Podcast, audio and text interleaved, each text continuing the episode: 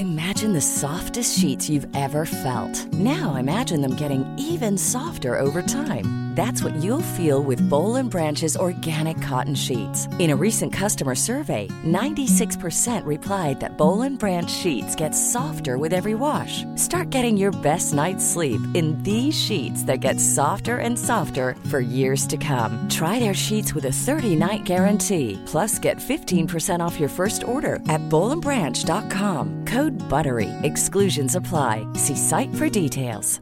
Even when we're on a budget, we still deserve nice things. Quince is a place to scoop up stunning high-end goods for 50 to 80% less than similar brands. They have buttery soft cashmere sweaters starting at $50, luxurious Italian leather bags, and so much more. Plus, Quince only works with factories that use safe, ethical, and responsible manufacturing. Get the high-end goods you'll love without the high price tag with Quince. Go to quince.com slash style for free shipping and 365-day returns. This week's episode of Harry Potter and the Sacred Text is brought to you by BetterHelp. BetterHelp is a mental health platform that provides direct online counseling and therapy services via web or phone text communication. You don't even need to use Floo powder in order to access a therapist through BetterHelp. I think we can all tell in book five that if you keep your feelings bottled up, it can start to affect you negatively. Therapy is a safe space to get things off of your chest if you don't have access to Dumbledore's office. I know in my life, therapy has helped me identify patterns to help me interrupt ones that I don't feel like are healthy and find better ways to cope. If you're thinking about starting therapy, give BetterHelp a try. It's entirely online. It's designed to be convenient, flexible, and suited to your schedule. Get it off your chest with BetterHelp. Visit betterhelp.com slash sacred text today to get 10% off your first month. That's betterhelp, H-E-L-P dot com slash sacred text. Chapter 10, Mayhem at the Ministry. Mr. Weasley woke them after only a few hours' sleep. He used magic to pack up the tents, and they left the campsite as quickly as possible, passing Mr. Roberts at the door of his cottage. Mr. Roberts had a strange, dazed look about him, and he waved them off with a vague Merry Christmas. I'm Vanessa Zoltan. And I'm Matt Potts. And this is Harry Potter and the Sacred Text. Before we start today's episode, we just want to remind you that you can support us on Patreon at patreon.com slash Harry Potter Sacred Text. There are weekly bloopers at every tier of our Patreon. And believe it or not, Matt and I bloop a lot. So those are those are long files. so go to patreon.com slash Harry Potter Sacred Text to join our Patreon. And of course, if you don't do that, we're just glad that you're here listening. Vanessa, I have an announcement this week. It's a very exciting announcement, which is that Not Sorry Productions is producing a new season of The Real Question, which is called Should I Quit? And in which you are going to explore quitting and what's complicated about it and why we might want to do it sometimes or why we might not want to do it. And it's going to be really great conversations with people who are taking these difficult decisions. And for that reason, we have a special topic today. We're going to be reading our chapter through the theme of quitting. So check out the new season of The Real Question entitled Should I Quit? wherever you get your podcasts. The story I want to tell is actually about a job that I really loved, and I decided I had to quit. And that's sort of the reason I wanted to use this story as a starting point for our discussions around quitting, because at least for me, leaving a position or leaving something that has no redeeming quality to it, that seems easy and straightforward, right? You know why you're quitting, you know what quitting means quitting something that you still really value and still really care about and walking away from that seems like a more complicated way to quit. And I wanted to think through that. So I had a job once that I really valued. I felt like I was doing meaningful work. I cared about the work a lot. And it was a job that I actually imagined myself keeping for a long time, you know, into the like tens of years kinds of units, right? And not just like imaginatively, but practically. Like Colette and I and our family actually made plans and made practical decisions with our life around housing and so forth because we thought this was a job that I would remain in for the foreseeable future. And you know, it was a job. It wasn't perfect. There were things I didn't like about the job and things that frustrated me about the job. But on balance, those things were always not super significant against what I really did value in the job and the work that I found really meaningful. And the reason I left the job is because I got a new supervisor and it was difficult from the beginning. And although I wasn't, I didn't love that difficulty, I just lumped that difficulty in with the list of frustrations in the job that did not outweigh what I really valued in the job. Mm-hmm. But over time and over the course of the first, you know, a little over a year, things got more and more difficult. And eventually my supervisor became verbally abusive towards my family. And I mean, the first instance of that, I submitted a letter of resignation within two days of that because that was actually, you know, just went over the line, right? It was like, it was no longer a frustration that I was willing to deal with in order to do all the meaningful work that I thought was worth doing. It was now a situation where I couldn't work with this person and I had to had to dignify sort of my family by you know signaling that that kind of behavior would not be acceptable and I couldn't work with this person. And so it was the right decision. Like I didn't I haven't doubted that decision once, but it's also incredibly painful because all the work that I was doing and the people I was serving and had really deep and strong relationships with, those things were all still there even when the supervisory relationship changed, right? And you, because of personnel things, we couldn't actually talk about what happened. And so it meant that my heart broke a lot and the, the heart of a lot of the people that I was serving and in relationship with in this role, that their hearts broke a lot. And it was really a really difficult process. And this example of quitting really had like a lot of grief associated with it, right? And that grief was really hard to process because I knew it was the right thing at every step, I knew, like, of course, of course, this is what I had to do. I had to get myself and my family out of the supervisory relationship. But the right thing is not supposed to feel so bad, right? When you're in a really difficult position and you quit it, it feels good to get out, even if there's uncertainty, even if there's unknowing about the future or new positions or whatever. In this case, there was all that stuff, as well as just the feeling of leaving behind a bunch of folks that I really cared about and valued serving. And so that's why I wanted I wanted to start with this story, just because I, th- in every case, quitting means letting something go and leaving something behind. And so I wanted to just raise that story to talk about like the painful parts of quitting, the maybe even mournful parts of quitting. Yeah, Matt, I am someone who's very much pro at least conversations about quitting. I think that there are all sorts of very strange, like moral stories around sticking things out. But I love your story because it shows how high the stakes are of quitting. That even when quitting is the right thing, it means that you're grieving other things. Nothing in our lives is siloed. One bad relationship can impact all sorts of other things, including literally where you live. And so I think these questions of when to quit are really high stakes and worth looking at closely, which is why I'm excited for the podcast. But it's also why I think that your story is so great. Because if you could, you would take a scalpel to it, right? And like just quit right. this abusive relationship. Just quit that one part. Yeah. Yeah. But it became embroiled with all these other things. And so you have to do something more radical. And in some ways, I feel like that's what I was doing for the first year. I was trying to mm-hmm. put like a firewall around this relationship so I could do the rest of the work. And honestly, I think if I could do it again, I probably would have left earlier just in order to manage the transition more carefully and in a way that all this could be processed better instead of, you know, really suddenly and kind of abruptly. You know, I like for us to board the train to Etymology Corner. Ooh. So the word quit actually has shares a root with quiet, but it actually comes from the the Latin quietus, which its original meaning actually means to be free especially free of debt or free of obligation, sometimes free of war or violence. And then it later on acquired the sense of like calm or restfulness, although there's possibilities its more ancient roots are also signify calm or rest. But I'm really interested in this idea of like freedom from something, right?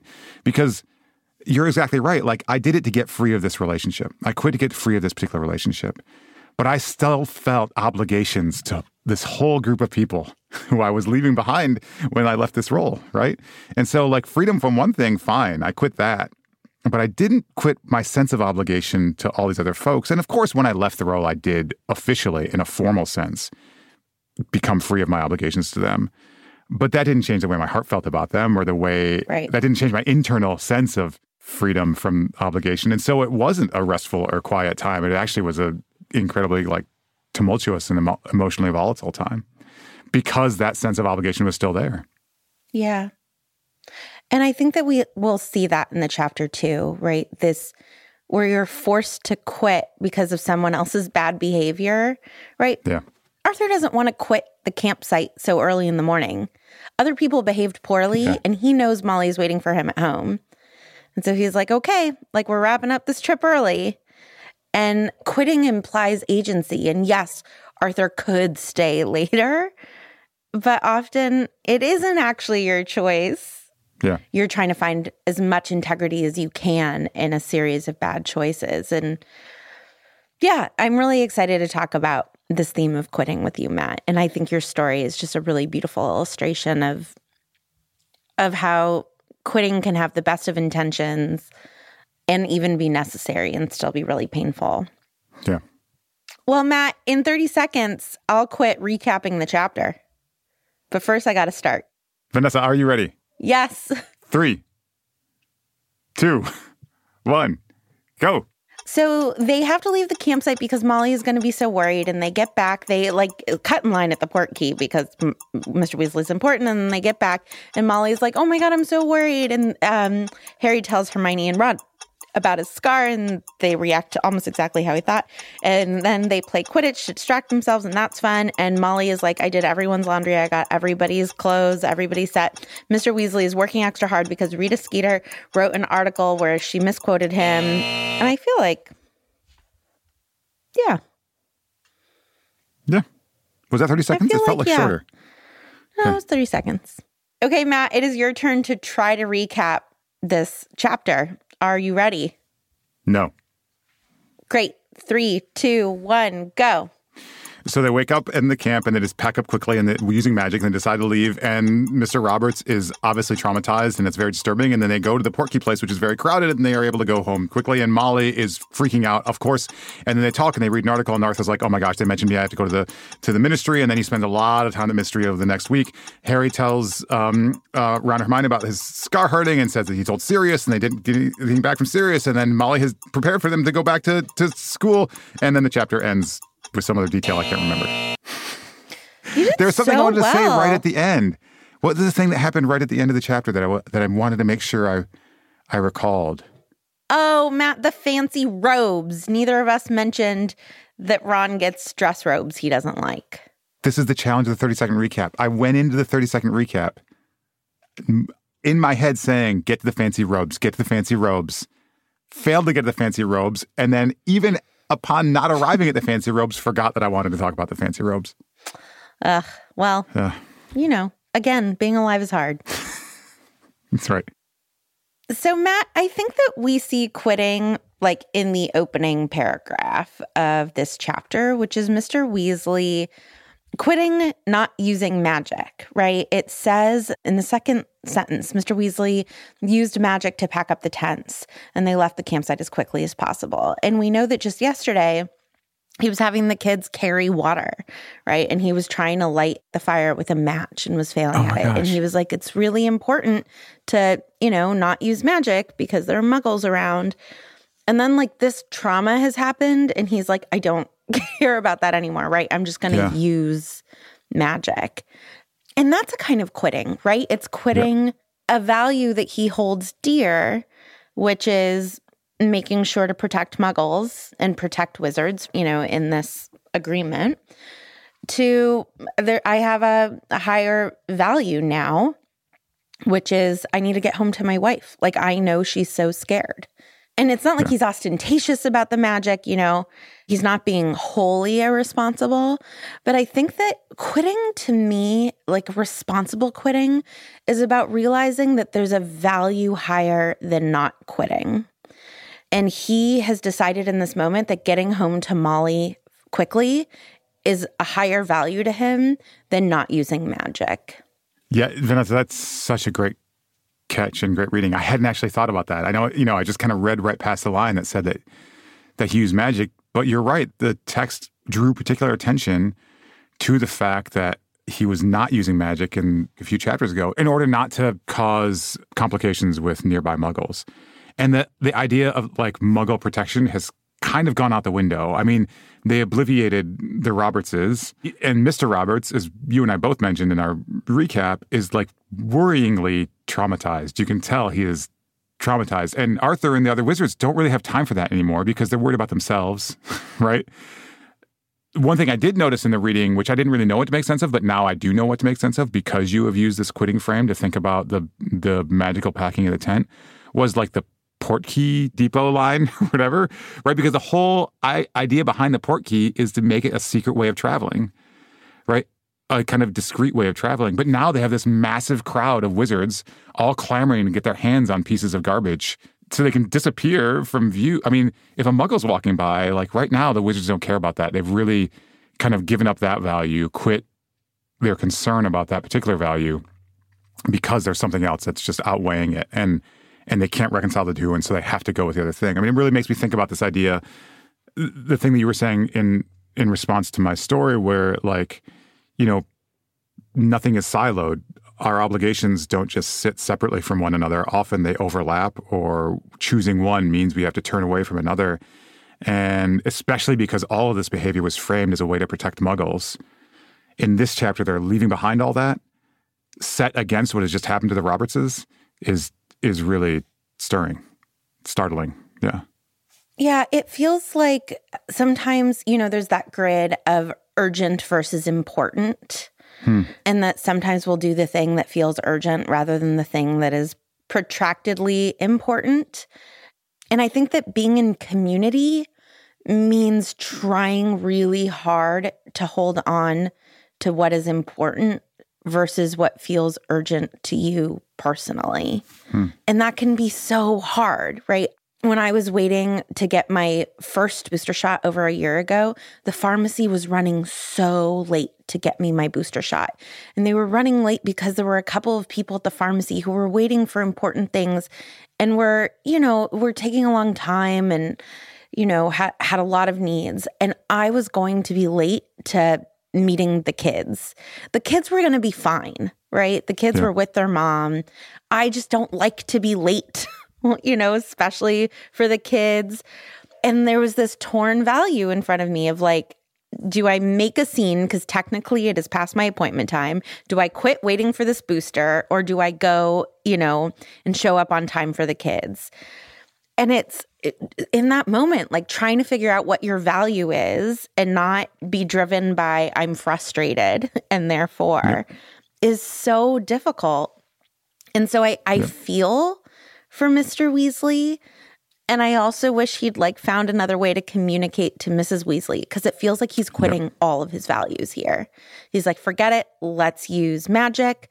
Let's end this trip early. And also, let's cut in line at the Portkey line because I yeah. know Basil, the guy working the front, I, he's like really leaning into preferential treatment and yep. and I don't know like I am someone who holds a value of like look, family matters and we're going to do whatever we can in an urgent situation. But I don't know what I would do in this situation. And I am a little disappointed with Mr. Weasley that it, it feels like he's quitting so many of his values. But maybe it's just that his number one value is never letting Molly worry. Yeah, I think that it, I'm so glad you said that too and took it towards this kind of more critical posture towards Arthur because again, I hadn't because I hadn't had this reading when I went through the chapter. I hadn't been thinking about that, and I just started thinking about that, and then you started talking about it more, and I was like, oh my gosh, yes. That's why it's important to read together, right? to read with others, to read in community. Because I think you're right. I mean, you know, we find out later in the chapter that Rita Skeeter has, you know, in a moment of probably irresponsible journalism suggested that there were some bodies or whatever and and something about Arthur's statement to her is what means he has to go to the ministry and work a bunch and we'll maybe talk about that in a bit. But the truth is like the wizards as far as we can tell are not really in danger now. This wizarding community is not in danger. There were no bodies. If anything the rumor of these bodies came from the muggles who were harmed. Like the only people who were harmed were muggles as far as we can tell a lot of people are frightened but in terms of like the actual people who were being tortured, they were muggles in this instance. And the muggles are still harmed, right? And so they're abandoning all these protect muggle principles in a moment when they're f- afraid for themselves, but actually they don't have a huge cause to be. And the muggles are still like Mr. Roberts, it seems like, has been hastily obliviated and no one's really paying attention to him anymore. They're just like, oh, he'll be fine. When probably the ministry needs to be doing more to support his family and figure out how to help them. And I know Molly's worried, but you know, we we learn about the the Weasley's clock, in this chapter. Molly knows that they're not in mortal peril because there's a place on the clock face that says mortal peril. It's like she knows. But we don't she- know how it's trained, right? Like it could be Molly's idea of mortal peril. Like it might say mortal peril. Yeah. E- either way, I think that she knows that But yes. when someone has been in mortal peril and they have escaped it, your body still reacts as if they still are. And I can't. And maybe Sure. that's where Molly is, and that's also something Arthur might want to you know respond to and care for and return to Molly. And also in the wake of traumatic or scary situations, you want to be with the people you love, and so both of them might just want that. But I, I don't know. I think you're right. I think there's that urgency and importance distinction. I feel like is really crucial in reading what goes on here, because to me, and maybe it's because I'm a Muggle, but to me, like the most important thing right now should be the ministry trying to care for the folks who are still reeling from being tortured by by some wizards. And then getting people home efficiently and safely is another concern, but probably less urgent, maybe less urgent, and maybe also less important than caring for the Robertses. You know, the thing I'm I'm flip flopping on this. Okay. I, I just feel like it's it well, it's Arthur's two identities fighting, right? Yeah. It's Arthur as a a working member of the Ministry of Magic and Arthur as father. And it's which identity do I quit right now? Yeah. And I can imagine justifications where Arthur's like, I was here as a dad, right? Like, I wasn't on the clock. They should have hired me if so. And if so, I would have brought Molly with me to like be Yeah. the parent, you Yeah. know? And so I can imagine being like, I'm sorry, I've got to quit my ministry stuff right now. I'm dad first. Yep. It, but then it becomes like a staffing thing where like they didn't that's right. staff up, you know, the Quidditch World Cup enough and they were counting on people to sort of blur this line. Yeah. And I feel like that was part of, you know, what happened with you and your story is you Yeah. had one role as employee and you were like, I can keep doing this, but you also have this other role as person in your family who's Yeah. like, well, I can't put up with that. And I think Exactly, that's yeah. that's when quitting is hard, to your point, right? And whether or not Arthur makes the right decision, I, I I'm like, I'm not comfortable coming down on him, but Yeah. we see that he does have to entirely quit one position in order to step into the other. When everything is fine, you can live in both, right? When you had your previous supervisor, you're like, dad, job, husband, all of it. But Yeah. as soon as things become tense, you have to choose, and that's so hard. Yeah, I think that's right. I, and I, I wasn't trying to say that Arthur made a wrong decision. No, no, no. I I, was just- I think- disagreeing with my former self, not with No, you. well, I just think you. I think he might have been feeling some of what we're talking about. Like whatever he does, he feels like he's he's quitting some obligation or identity that he holds really closely. I mean, to be a little bit more critical, also, if he does feel like he's, I'm the dad right now, the not the ministry person, and you said this already, so I'm just saying what you already said. Yeah. But if he's if he's embracing his dad identity or role, and turning aside from his ministry one in this moment, then he shouldn't use his ministry connections to to cut line, right? Except that as dad, you use whatever of course. you've got. Yeah, of course, yeah. But the other thing is, like, I think we can say, even if we don't say this about Arthur in particular, I think we can say generally that the ministry is making Ooh. a bad decision, right? They are managing this poorly. Yeah. And continue to manage it poorly as far as we can tell based upon what comes in the in the rest of the chapter and the rest of the book. But we'll get to that. Yeah, you get this line about, you know, and you've mentioned this. You get this line about Mr. Roberts. You know, he's confused. He's saying Merry Christmas. The kids are concerned about Mr. Roberts. So they look at Yeah. Mr. Weasley like, why is he saying Merry Christmas? And what Mr. Weasley says is that was a big thing they had him forget. And forcing someone to quit something, to quit a memory, to quit a job, to quit that that's not quitting at all anymore. Yep. Right? Like or another way to see this as quitting is that the ministry quit a certain kind of just decency Yeah. in this, right? Yeah, it's also, I mean, this this question of urgency and importance, it's such a useful way of like looking at situations which are conflicted and confusing.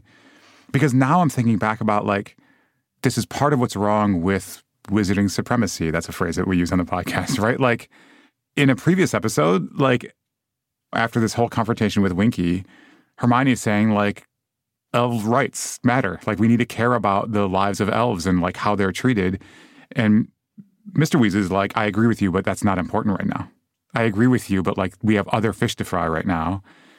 And I think that's part of the problem, right? Like the ministry and part of the problem with forms of privilege and or implicit supremacy or those kinds of things is who becomes important in the moment of crisis, right? Right. Like if if elves and muggles are less important in the moment of crisis than wizards and we just have to protect the wizards first and then we can worry about the elves and muggles later.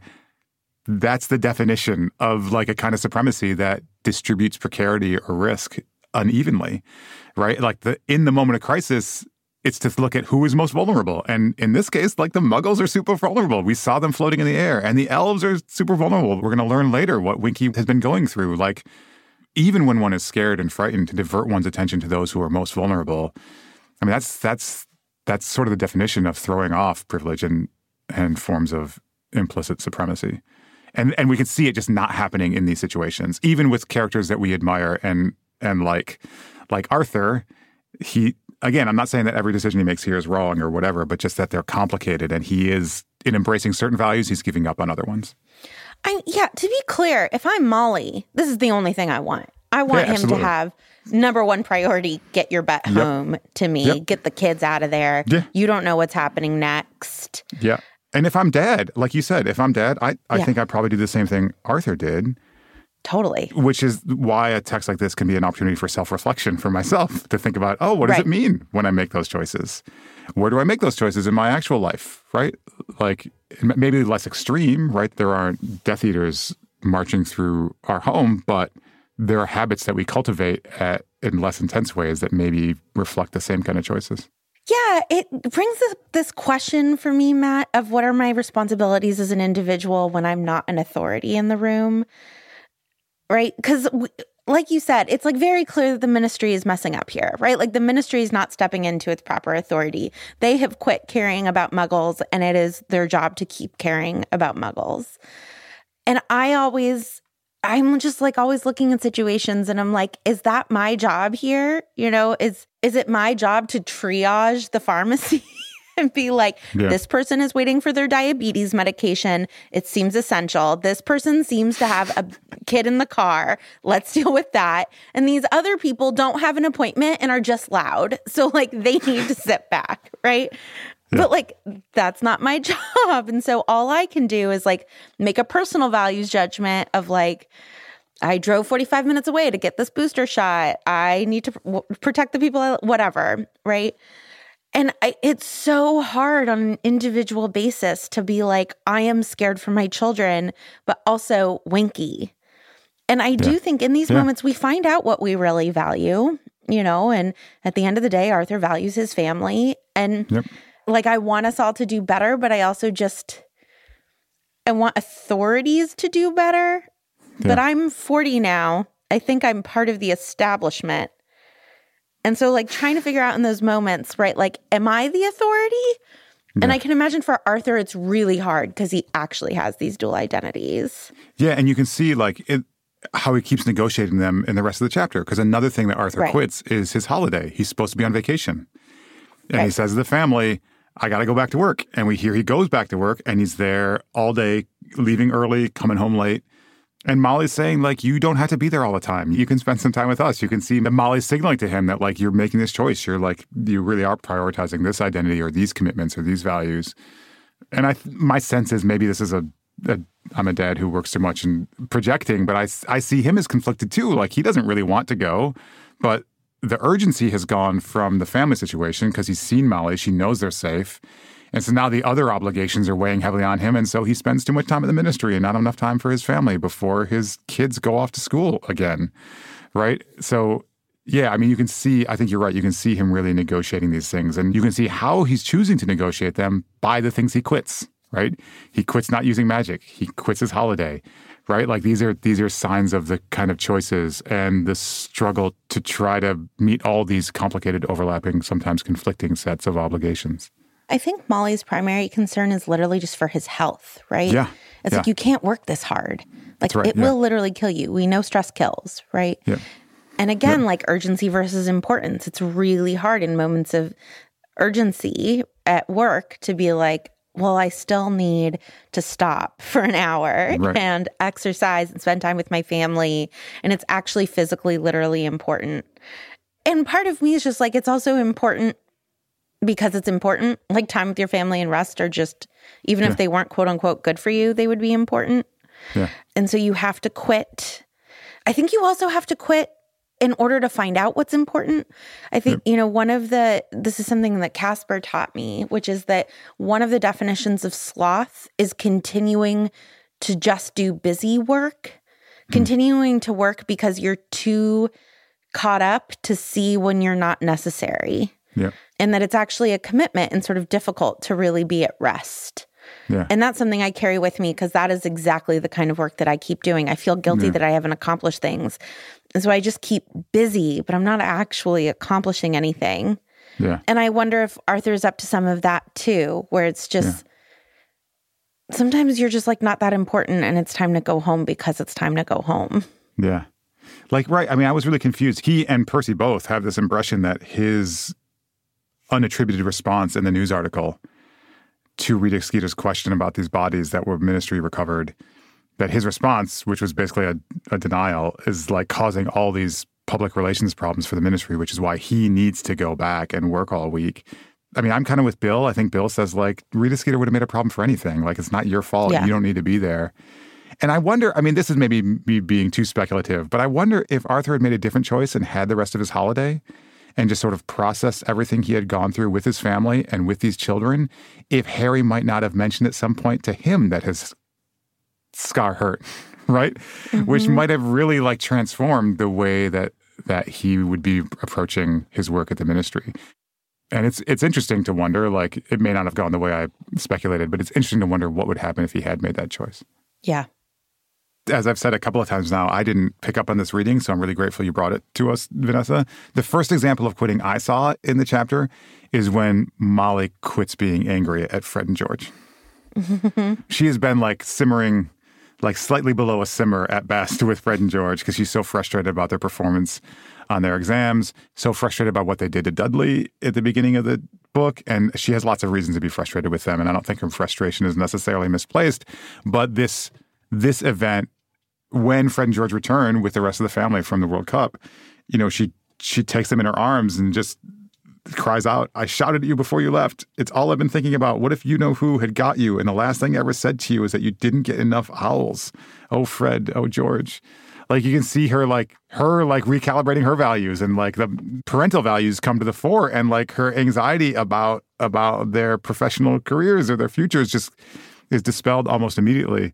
And this kind of recalibration of values or reprioritization of values persists throughout the chapter?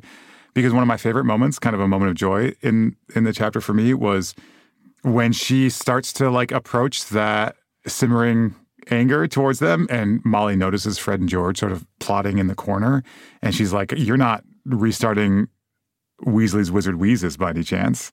And Fred responds, No, Mum, and then puts a pained look on his face and says, If the Hogwarts Express crashed tomorrow and George and I died, how would you feel to know that the last thing we ever heard from you was an unfounded accusation?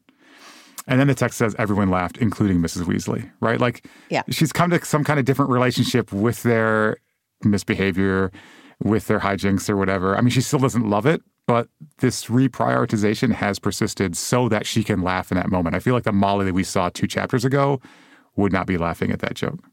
Definitely not. It is bold of Fred and George to not try to hide it. It is.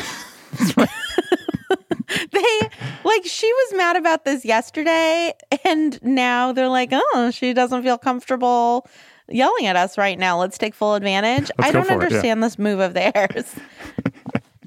but yes, I love that Molly got some perspective from this scary situation and so is like okay i'm going to quit being so hard on them. And at least for a short period of time is sticking to that quit.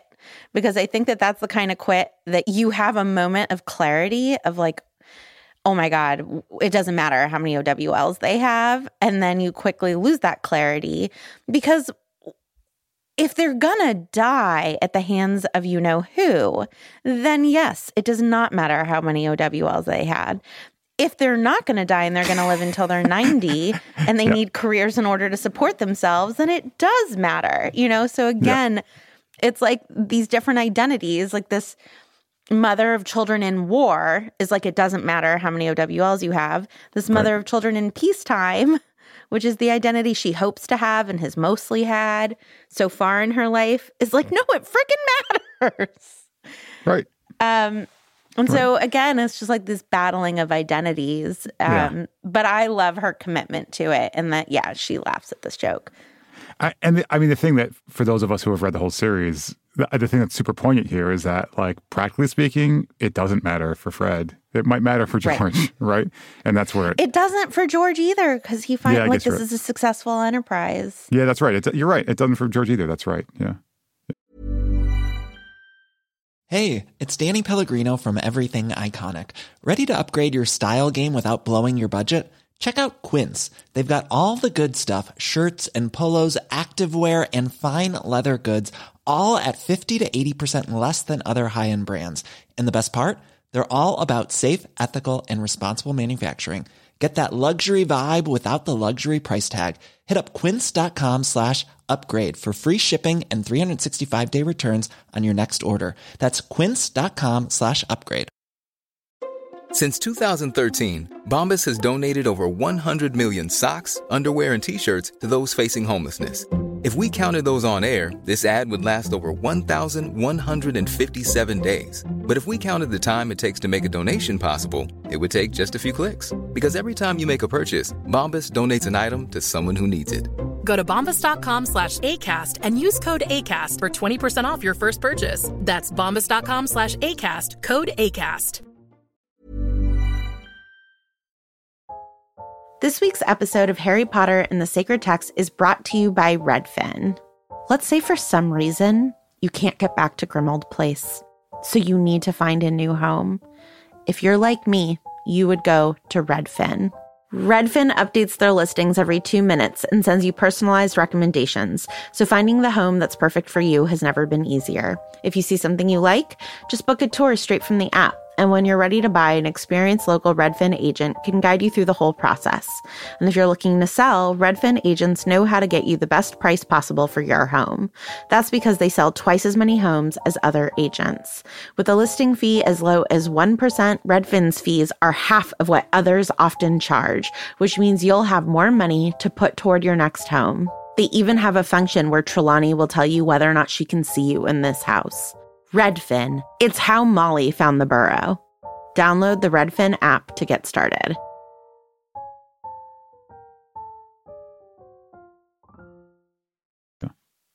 Matt, another place where I saw quitting is in this scene where Harry finally tells Hermione and Ron that his scar has been hurting. You know, like this big thing has happened, and he's like, maybe on some level, I did know that there was going to be something bad at the Quidditch World Cup. And you know, so he tells them about the dream that he had with Voldemort and Peter, and he doesn't really remember Frank, but he knows that they said that they wanted to kill him. And Hermione and Ron do sort of respond exactly the way that he guessed that they would have responded. But then they find out that, you know, he's written to Sirius and he doesn't want to write to Dumbledore. So there isn't really anything for them to do. And so Ron's like, I don't know, want to go play Quidditch? And Hermione is like, no, he doesn't want to play Quidditch. He wants to keep thinking about this until we come to a conclusion. and Harry is like, no, I want to go play Quidditch.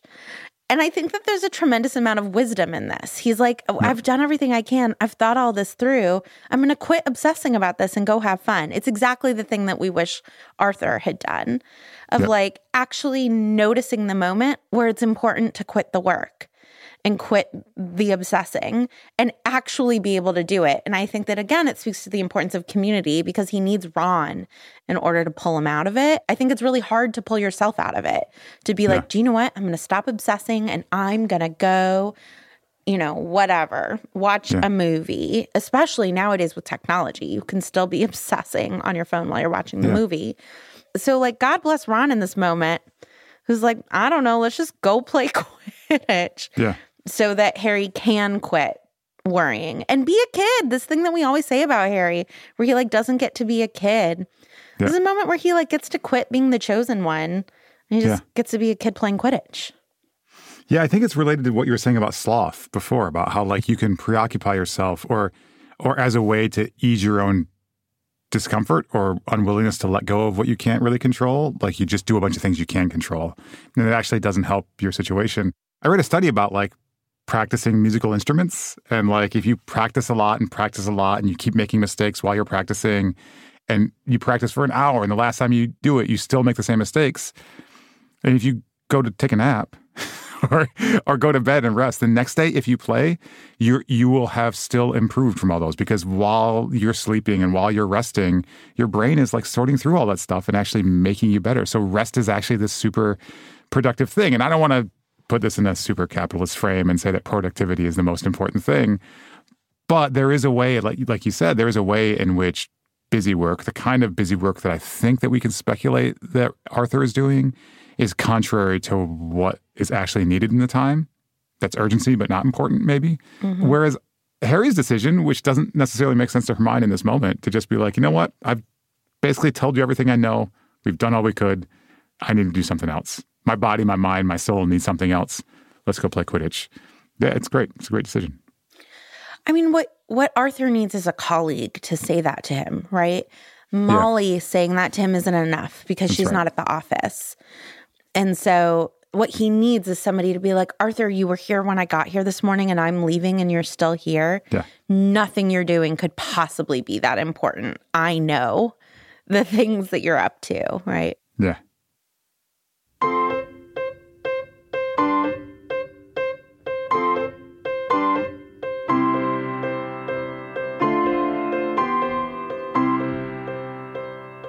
It's now time for our spiritual practice.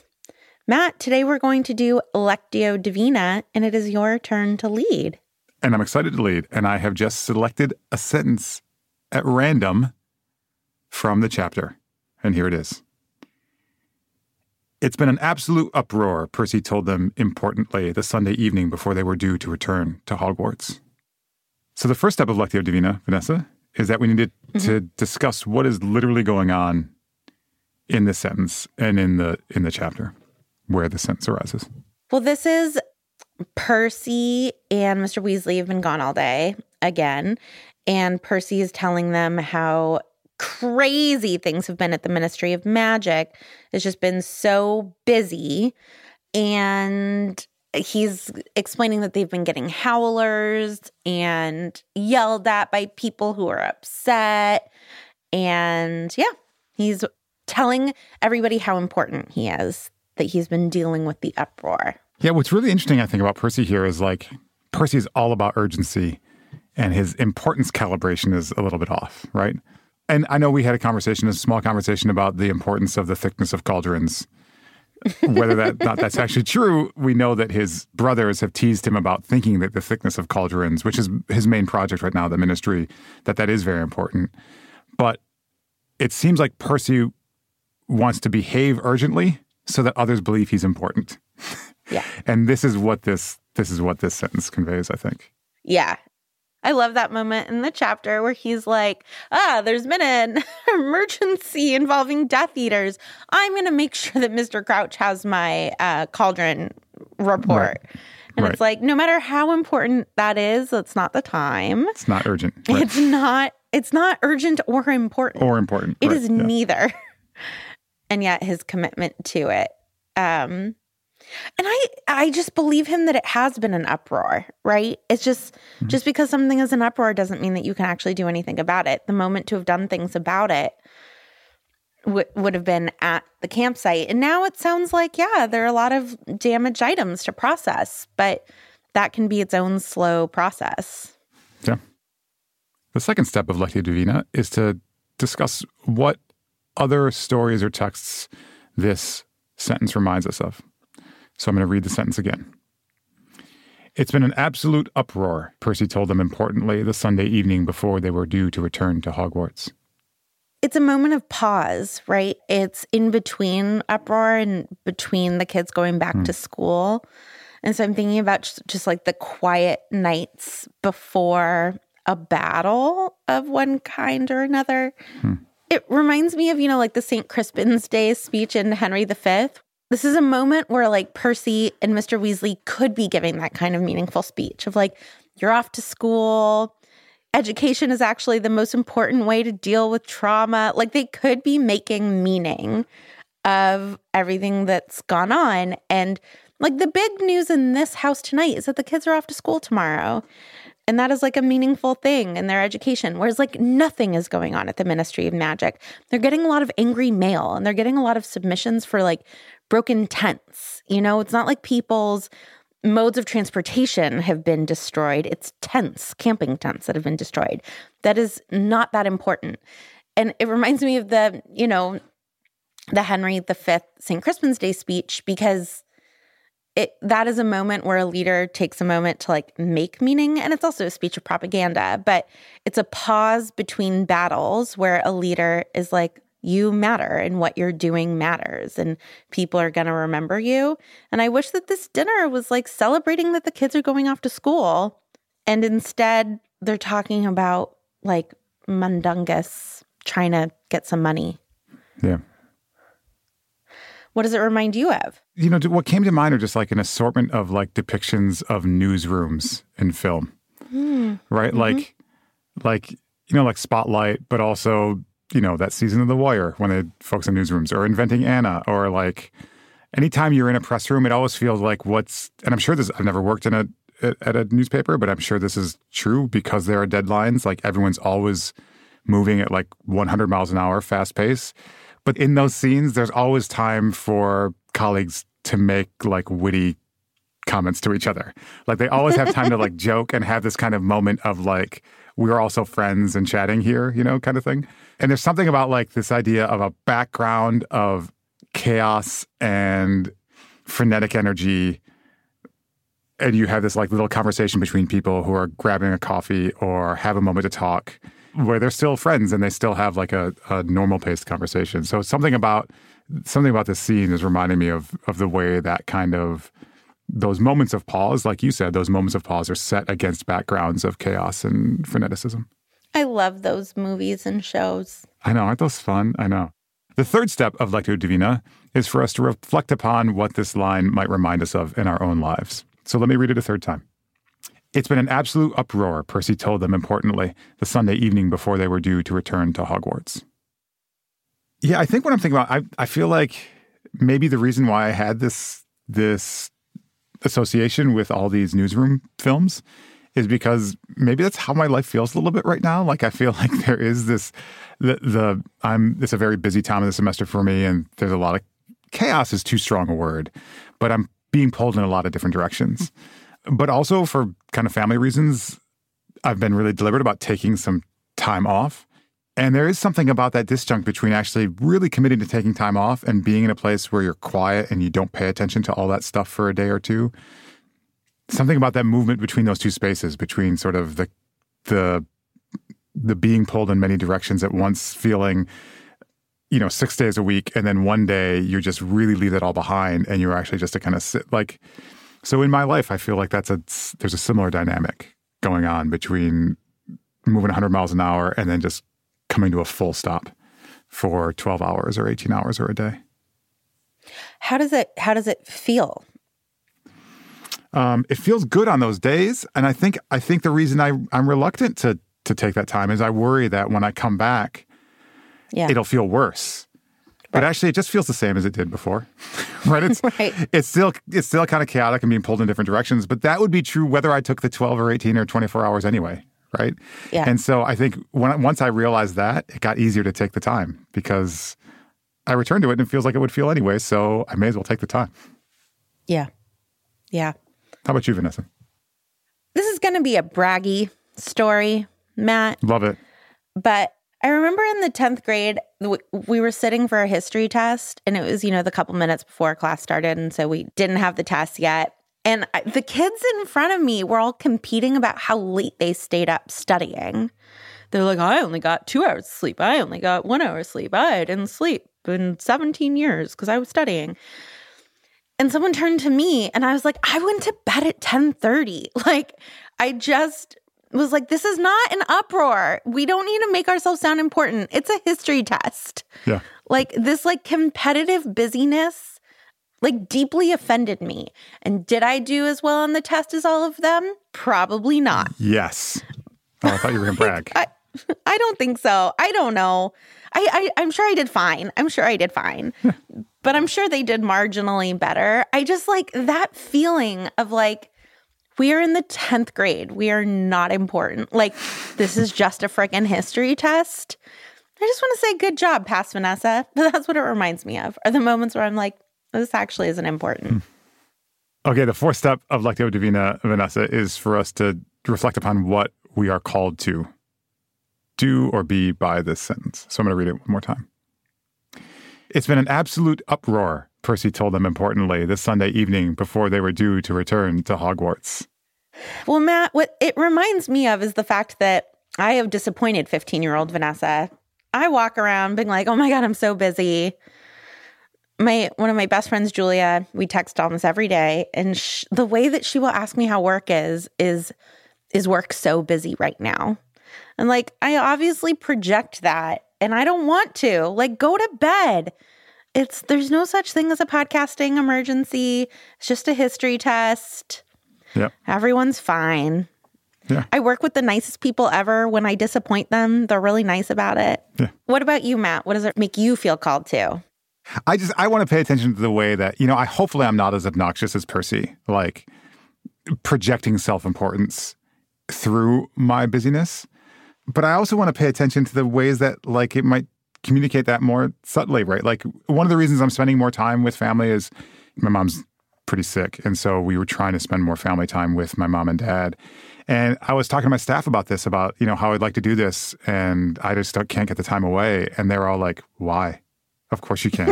and I was like, "No, I, I have to be here for this." And they're like, "Why? Just go right." And like, and I just want to yeah. reflect upon like, yeah, I I really trust them and they're I have a really great staff and they're really good. And I'm actually not worried at all about how things will run if I'm away for a day or two. Like not worried in the least. And yeah. it, it occurred to me, and I don't think this is what they were saying, but it occurred to me like, what am I communicating to them when I insist that I have to be around when everybody knows I have a good reason to be someplace else, right? Like, I also want to communicate to them that, like, yeah, you got this. I completely trust you, and I just pay attention you might actually do that, a better job without me being yeah, here. a lot of people yeah. like your enthusiasm for me to be absent. Maybe you should tell me something about about my presence. Um, no, but like I don't think that they were taking it this way. But just also pay attention to the no. fact like I, it can signal trust to them, right? To people right. who I actually trust. If I entrust them with with what they are capable of doing, right, and are great at doing, and so yeah, just to to you know just to these decisions about taking time for oneself, they're also not all about yourself. It's also about entrusting folks to carry carry the things that you carry with them while you need to take some time. So, yeah. Well, thanks, Matt. That was a great lectio. I'm really grateful. Thank you. This week's episode of Harry Potter and the Sacred Text is brought to you by Redfin. Let's say for some reason you can't get back to Grimmauld Place so you need to find a new home. If you're like me, you would go to Redfin. Redfin updates their listings every two minutes and sends you personalized recommendations, so finding the home that's perfect for you has never been easier. If you see something you like, just book a tour straight from the app. And when you're ready to buy, an experienced local Redfin agent can guide you through the whole process. And if you're looking to sell, Redfin agents know how to get you the best price possible for your home. That's because they sell twice as many homes as other agents. With a listing fee as low as 1%, Redfin's fees are half of what others often charge, which means you'll have more money to put toward your next home. They even have a function where Trelawney will tell you whether or not she can see you in this house. Redfin. It's how Molly found the burrow. Download the Redfin app to get started.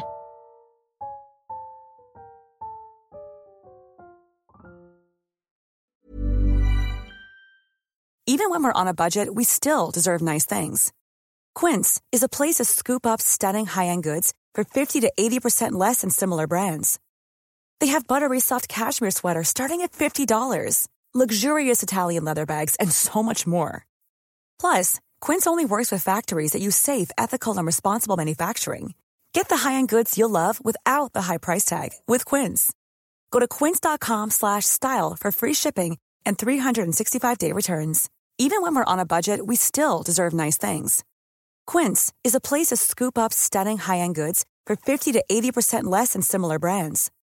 They have buttery soft cashmere sweaters starting at $50, luxurious Italian leather bags, and so much more. Plus, Quince only works with factories that use safe, ethical, and responsible manufacturing. Get the high-end goods you'll love without the high price tag with Quince. Go to quince.com/style for free shipping and 365-day returns. This week's voicemail is from Sarah. Hi, Harry Potter and the Sacred Text team. Uh, my name is Sarah, and I'm calling to give a blessing for Harry. In Book 3, Chapter 12, The Patronus, uh, y'all talked about Harry's experiences learning the Patronus charm with Lupin through the lens of trauma, uh, which I completely agree with. But for me, that scene really reads like a phobia and like exposure therapy. In exposure therapy, you face your phobia again and again, intentionally putting yourself in a position where you know you will have a panic attack and you try to get through it. Just like in exposure therapy, Harry has to face his worst fear over and over again to the point of passing out. And I know bravery is Harry's whole shtick, but I really found his bravery in this scene to be remarkable. Uh, I've been battling a severe phobia my whole life, and while exposure therapy is really effective for phobias for most people, uh, for some reason it just didn't work for me. Uh, my panic attacks did not get any lighter, and I eventually had to stop to protect my overall mental health. Phobias aren't often taken as seriously as other mental illnesses, uh, even among mental health professionals uh, but they can be just as debilitating. Uh, it is really a lot more than just an irrational fear. So I want to give a blessing for Harry, for his bravery, and for anyone else struggling with a phobia. May we all get the treatment we need, and may we all find the courage to get back up and face the Dementor again. Thank you. Sarah, thank you so much for this great reframe. I mean, it just speaks to the fact that things can be so many things. Something can be a trauma and a phobia, and our phobias can become traumas. And I'm really grateful to you pointing us to how complicated all of these things are in Harry's case and in the lives of ourselves and the people we love. Thank you, Sarah, for your voice memo. Yeah, I also want to bless Harry for his bravery. I think, can I also bless you for your bravery? I can't imagine how difficult it must have been to engage your phobia so directly over and over again to the point of deciding that this form of treatment was not effective for you, that sounds really hard. I just want to bless you for your bravery in going through that and in your continued perseverance with your phobia. It's now time for us to honor members of our community who have been loved and lost. Al Roderick, who is 91, a husband, a father of three, and a florist who was still having adventures until the end.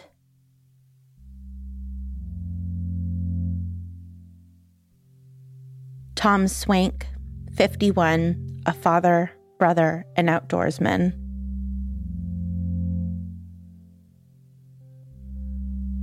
Matthias Prevo, who was 22, a big brother and loved by everyone.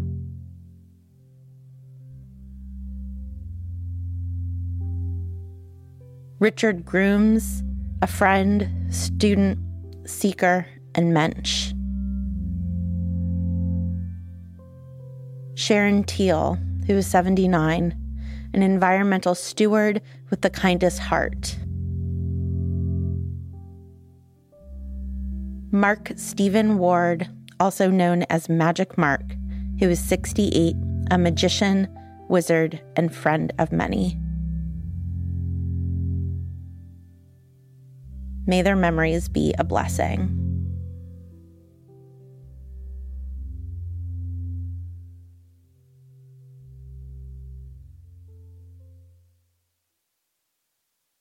Matt, it's now time for us to offer blessings for characters in this chapter. Who would you like to bless? I'd like to bless Ron. We didn't get to really talk about this during the chapter, but at the end of the chapter, you know, he gets a secondhand set of dress robes that he is not excited to wear. And I'm sure we'll talk about this later on when he does actually don the secondhand dress robes. I just want to bless him for like one of my memories, like one of my most distinct memories from elementary school is when I had to wear an outfit that was my older brother's, that was a hand me down that I did not like. And I remember I walked to school thinking, oh my gosh, I hate that I'm wearing this. I hate that I have to wear this. I hate that this is the only thing I have to wear. And within like two steps of me walking on the school grounds, Jenny Russo and Tracy Lapchak made fun of me for my outfit. I know. And I was just like, uh, it's just right. Like, that's a rough place to be. so, and I know a lot of our listeners have been there or may be there now. And I just want to bless Ron because, you know, for a lot of us, hand me downs and secondhand stuff is part of what it means to get dressed every day. so, a blessing for Ron. Who are you blessing, Vanessa? I would like to bless Charlie Weasley. There is a sentence that I never noticed before, and I can't believe it. And that is that Charlie was darning a fireproof balaclava. And that makes sense because he needs mm-hmm. fireproof clothes as his dragon, you know, capturing. I don't know what he does. He works with dragons. And I love that he's fixing his own balaclava. We know that Molly is like out here doing laundry and stirring and running up and down stairs and going to Diagon Alley and getting Hermione her books, even though Hermione has loving parents who would probably do that. And, you know, Charlie is like, I can darn my own fireproof balaclava. And I love a man who darns. I just love it. Blessings to you. Next week, we're going to be reading Book 4, Chapter 11, Aboard the Hogwarts Express, with special guest Jolie Doggett through the theme of peace. Just a few reminders before we give our thanks, which is that you can join us as always on Patreon at patreon.com slash Harry Potter Sacred Text. And we have a Daphne du Maurier Rebecca pilgrimage with the great, amazing, lovely, brilliant Dana Schwartz. I will be going on that with Dana. You can find out more about that at readingandwalkingwith.com. And of course, you can get ad free episodes across the Not Sorry catalog through Apple Podcasts. You can click on that at the top of your feed, and you even get one month free to try it out, see if it's worth it. This was a Not Sorry production. We are a feminist production company.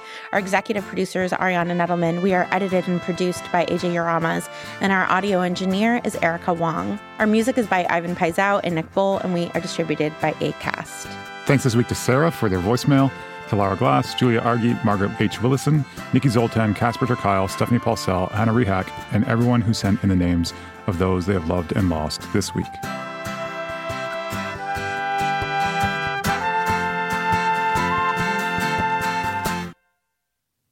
So check out the new the new season of The Real Question, Should I Quit? Wherever you get your podcasts. like I don't know, like I like I'm not utterly confused. So check out the new season of The Real Question entitled Should I Quit wherever you get your podcasts.